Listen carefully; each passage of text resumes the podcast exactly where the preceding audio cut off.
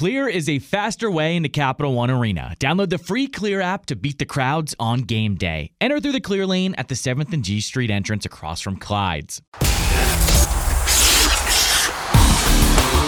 This is Caps This Morning with John Walton and Ben Raby on Caps Radio 24 7. The Capitals fall to the Hawks.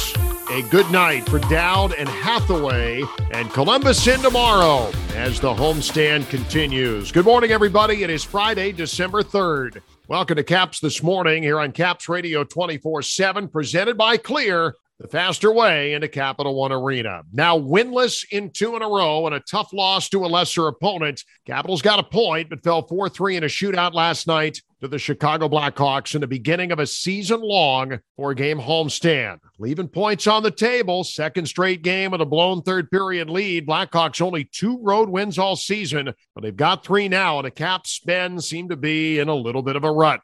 Yeah, I think one of the takeaways from last night, John, is the way the Capitals came out in the first period. We were wondering how they would respond after the third period collapse on Tuesday in Florida. And the first period last night against the Blackhawks, let's call it for what it is, a number of defensive breakdowns for the Capitals. They eventually fell behind one nothing late in the first, but the Blackhawks were the better of the two teams early on. And to your point, starting a season high four game homestand, you want to set the tone. You want to show a strong response after that loss in Florida. They didn't have it. It took the Capitals a little while to get into the game. From then on, second period, there were certainly pockets where the Capitals looked more themselves, but it was a little bit of an inconsistent showing last night. Certainly weren't at their best uh, across 60 plus minutes. I invited the Chicago Blackhawks to hang around and playing a team, to your point, lower down in the standings than you in Chicago. Game where the Capitals, I think, would have wanted to, you know, lay their impression, let, put their foot down earlier on than they did. And uh, ultimately, that was a contributing factor to what was ultimately a 4 3 shootout loss but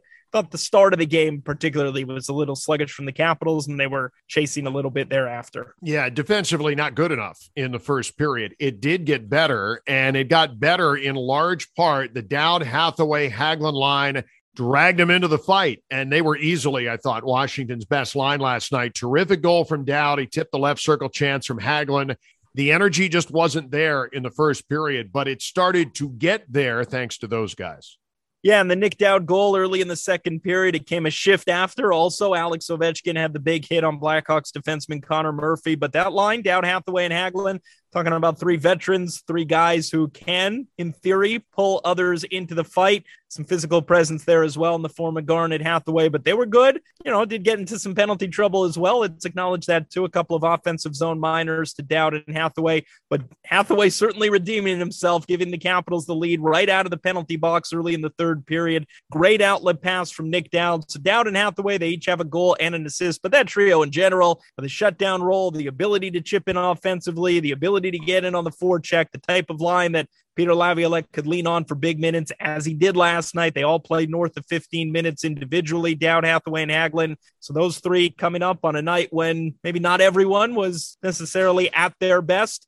Uh, that trio certainly for large chunks of the game anyways showed themselves very well we talked about this a little bit on the post game last night. We talked about it yesterday here when Tarik El Bashir stopped by. There has been some regressing to the mean here. I mean, I think that when you look at what this team accomplished, and the reason we were so amazed by it was the fact that when you have five regulars out and you can still be putting up wins, still win on the road, get contributions from so many guys, so many first NHL goals, it was terrific. But the truth of the matter is, you can't continue that all the time because if you did, everyone would do it and they would do it with much lesser payrolls. The Capitals have weaved a lot of magic here through the course of November, but I feel like to an extent, some of this is just catching up to them that you don't have Backstrom, you don't have Oshie, you don't have Mantha, you didn't have Schultz for three games until last night, and even the defense was banged up a little bit. They're getting a lot of good efforts from a lot of guys, but you can't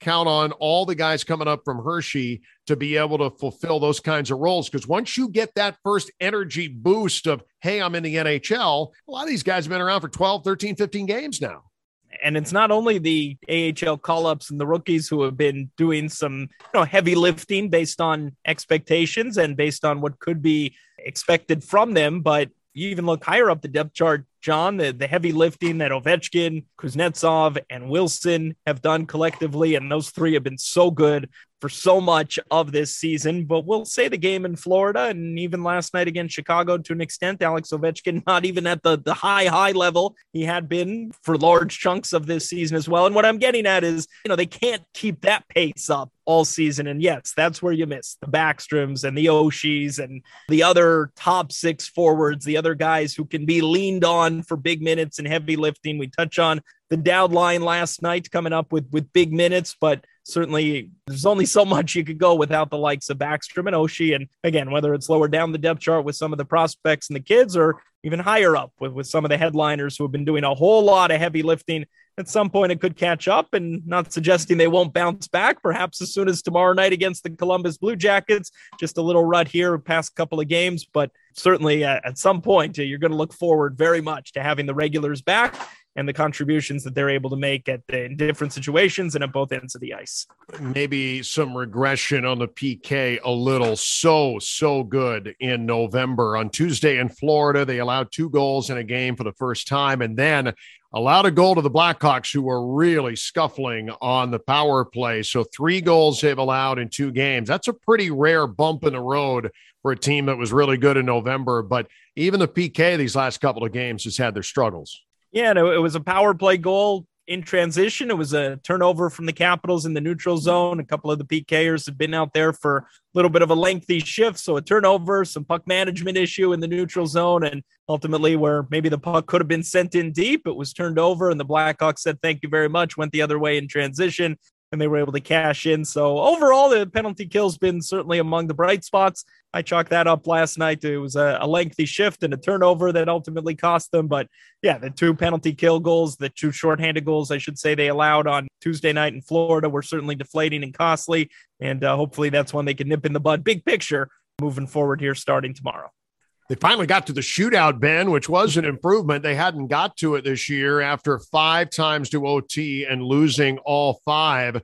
Daniel Sprong was the second shooter last night. And you and I were talking in the booth as we were wrapping up last night. And I was like, you know, it's a bit of a surprise. And then you quickly corrected me, and rightfully so. Is like, where are you going to go? Uh, you're missing all the guys that would be in the shootout. I mean, Oshie, that's his forte. I mean, you've got the offensive guys like Mantha and even Conor Sheary, who hasn't been in there. So even then, for fans that may look at it and say, wow, that was a little bit of a surprise. He was a healthy scratch. But the truth is, you don't have a lot of guys with a lot of shootout experience right now. No, I don't know what the alternative had it gone a fourth or fifth round. I don't know who would have been next. I'm just hypothesizing here.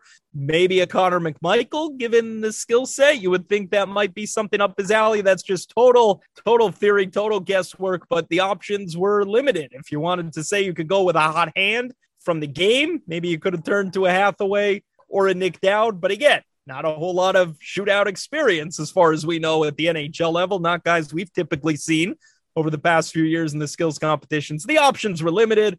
And again, certainly that's another example. You don't think of the shootout when you think about injuries, but certainly it's another example where you're missing a TJ Oshie, even a Nicholas Backstrom, who has plenty of experience over the years in that situation. Daniel Sprong, to his credit, I mean, he came close. He hit a goalpost. What more do you want? I mean, you want him to hit the back of the net, but he hit the goalpost. He came close. because Kuznetsov hit a post, came close, matter of inches, just ultimately uh, unable to find the back of the net. Yeah, and Evgeny Kuznetsov, a post in overtime and then a post again in the shootout. Either one go in, and it's a little bit different paint job as we get up on this Friday morning. Uh, Vitek Vanecek, 25 saves, Still hasn't won since November 14th. Personal three game winless string now, and kind of the 1B as we've been talking about behind Ilya Samsonov. But I don't know that I had a whole lot of fault in his game last night. And certainly in the first period, Ben, when things were not great defensively for this team, he kept it from maybe being a runaway early on. Yeah, thought he was fine in that first period where he didn't have a whole lot of support in front of him and there were the defensive breakdowns. He was sharp early on. And again, his first game action since November 21st. He had sat the previous four games while Samsonov was riding a wave. So Vanecek, to his credit, looked pretty good, especially early on. And to your point, can't pin this one on him. And It'll be interesting to see now how it plays moving forward. Again, only one set of back to backs in the month of December. The games are pretty well spread out. They're only playing 13 games across 31 nights. So we'll see if Peter Laviolette elects to do a little bit of back and forth, if he prefers to lean a little bit on a hot hand if one emerges again. But uh, Vanecek uh, showed himself pretty well last night, I thought. So Columbus, the opponent tomorrow, they've hit the skids a little bit, and the schedule maker didn't really do them any favors. Not exactly Magellan-like going from Nashville to Dallas and then to DC, but in any event, some tough travel for them. Lost a game earlier this week, six nothing to the Preds. This could be another opportunity for the Capitals to get healthy tomorrow night. Yeah, Columbus Blue Jackets uh, among the surprise teams early on this season jumped out to a uh, 12 and 6 start to their year. It's been a little bit of a struggle more recently for Columbus, maybe coming back to reality, coming back to earth. So we'll see if the Capitals could take advantage of a maybe vulnerable group that's been going through a little bit of a, a struggle here of late. And to that point, Garnet Hathaway acknowledged last night Maybe they took the Chicago Blackhawks for granted a little bit. Maybe they overlooked, as Hathaway referred to them as an inferior opponent. Maybe they thought of them as an inferior opponent after the tough challenges they had last week against Carolina and Florida. It's a little bit of a softer landing in the schedule. Still have to go out, play the game, play your game, play your best. Capitals didn't do that last night against Chicago. Hopefully, for their sake, this is a get well game coming up against a, a feisty divisional rival in Columbus Blue Jackets. It is always feisty, isn't it? Whenever yeah. Columbus is on the other side. Caps Jackets tomorrow at 7. Network airtime is at 645. Ben, have yourself a great weekend, will you? Happy Friday. Happy weekend, John. For the latest on the Capitals and hockey news around the clock. Let's go, Caps! Tune in to Caps Radio 24 7. Listen online via the Capitals mobile app at capsradio247.com or ask Alexa to play Caps Radio 24 7 on TuneIn.